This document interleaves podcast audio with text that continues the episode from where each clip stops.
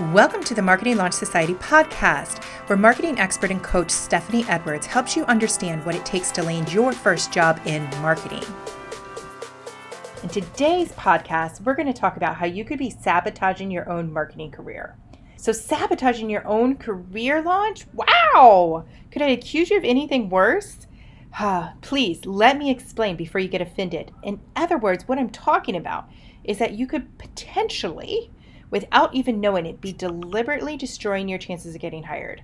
And that's intense, I know, but here, hang with me and we'll discuss this. Your actions determine what you're going to be doing. So, intentionally or unintentionally, the actions that you're taking give you the results that you're going to get in life, right? So, you could be intentionally, which means doing it on purpose, filling out online job applications, sending out your resume in an effort to land a job. All seems really great.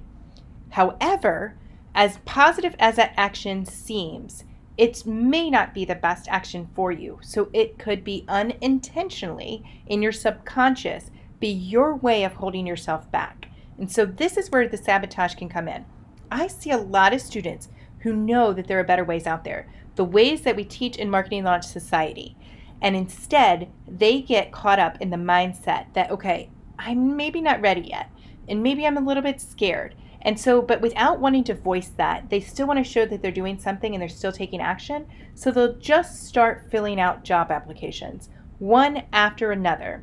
And here's what happens as you're putting yourself out there, you're not putting yourself out there in your own space, in your own presence as who you are and how amazing you are. Instead, just filling out job applications as your sole method for getting a job in marketing means you are just one of 843 applicants applying for that one job right? There's nothing remarkable to help you stand out. So that's sabotage tactic number one that unintentionally you could be doing. Sabotage tactic number two is which you are applying to jobs that only exist on job boards. So if you don't see a job listed on a site, you don't apply for it. Hmm, that may confuse you a little bit because don't you have to see a job post in order to apply for it? The answer is no. Those are just the jobs that are publicly posted. What about all the jobs that exist that they haven't even gotten around to posting yet? What about the jobs where they know somebody's going to be moving out of state or getting married and leaving, getting um, ha- taking time off to have a baby, like all the different scenarios that are out there that they know are coming, but they haven't gotten around to putting the job opening?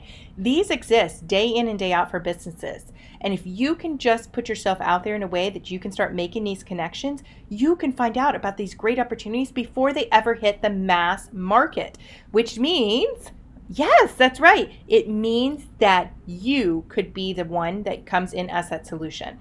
I've done this and it has landed me a job. They interviewed and spoke with me and they hired me without ever talking to any other candidates, without having to go to the trouble of putting up a job post, without having to involve HR and go through this big complicated process of writing that job description. That saved them so much time and energy. And by me presenting myself as a solution to the need that they had arising, it was a win-win for everybody. I didn't have to compete against all these other uh, applicants. I didn't have to be just another number in their inbox. I stood out. And so that's a way that you can help position yourself as well if you avoid that sabotage tactic number 2. All right, let's talk about the last sabotage tactic. Here's where you are putting yourself out there for hire based on your degree alone. Ooh, that's a tough one because you've worked so hard on your marketing degree. It means so much to you and has a lot of value. But if that's the only thing that you're putting out there, is look at me, I'm here, I'm available for hire, and I've got this marketing degree, end of story, that's not enough. If you are not continually building yourself up, if you're not developing your strengths and abilities, being able to demonstrate those and show an employer how you can create value for their business, then there's a missing component. Because let me tell you, in today's society, there are people taking on marketing roles left and right who did not go to college, who do not have a marketing degree, and they are landing these jobs because they have the skills necessary to complete the task. So if you don't have that, if you're not matching and showing up in a way that they are too, once again, it comes back to your marketing degree is not going to be enough.